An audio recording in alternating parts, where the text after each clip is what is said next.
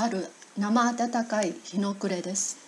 僕はこの部屋のテーブルを中に漁師のバッグと向かい合っていました。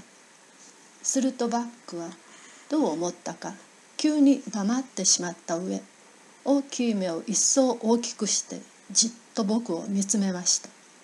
僕はもちろん妙に思いましたから「クワクスパークコーコエルコワン」と言いました。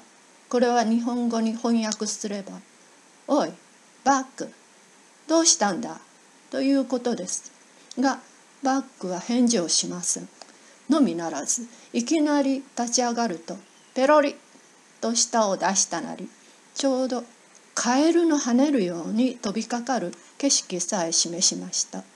僕はいよいよ不気味になりそっと椅子から立ち上がると一足飛びに戸口へ飛び出そうとしました。ちょうどそこへ顔を出したのは幸いにも医者のチャックです。こらバック何をしているのだ。チャックは鼻眼鏡をかけたままこういうバッグにらみつけました。するとバッグは恐れ入ったと見え何度も頭へ手をやりながらこう言ってチャックに謝るのです。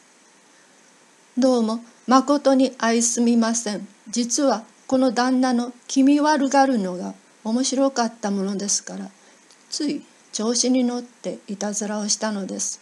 どうか旦那も堪忍してください。僕はこの先を話す前にちょっとカッパというものを説明しておかなければなりません。カッパはいまだに実在するかどうかも疑問になっている動物です。がそれは僕自身が彼らの間に住んでいた以上少しも疑う余地はないはずです。ではまたどういう動物かといえば頭に短い毛のあるのはもちろん手足に水かきのついていることも水庫攻略などに出ているのと著しい違いはありません。身長もざっと1メートルを超えるか超えぬぐらいでしょう。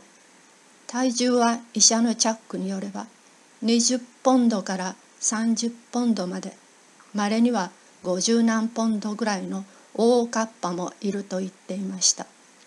それから頭の真ん中には楕円形の皿がありそのまた皿は年齢によりだんだん硬さを加えるようです。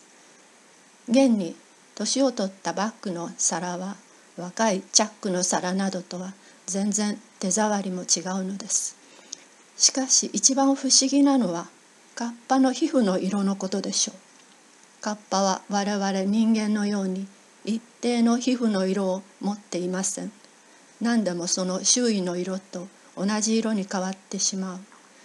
例えば草の中にいる時には草のように緑色に変わり岩の上にいる時には岩のように灰色に変わるのです。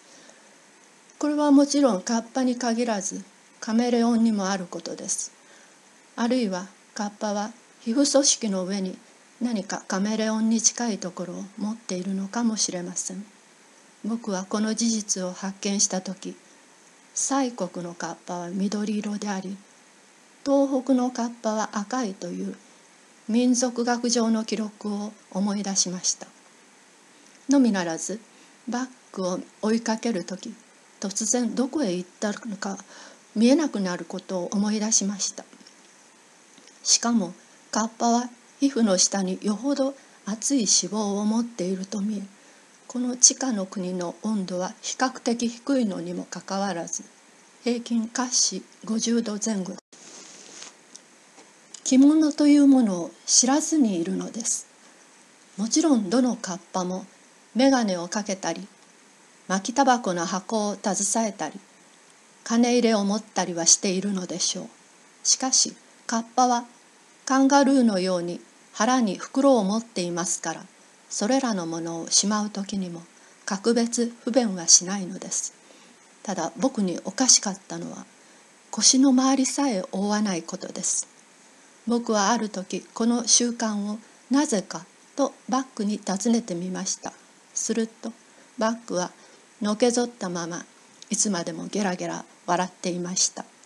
おまけに私はお前さんの隠しているのがおかしいと返事をしました。僕はだんだんカッパの使う日常の言葉を覚えてきました。したがってカッパの風俗や習慣も飲み込めるようになってきました。その中でも一番不思議だったのはカッパは我々人間の真面目に思うことをおかしがる。同時に我々人間のおかしがることを真面目に思う。こういうとんちんかんな習慣です。例えば我々人間は正義とか人道とかそういうことを真面目に思う。しかしカッパはそんなことを聞くと腹を抱えて笑い出すのです。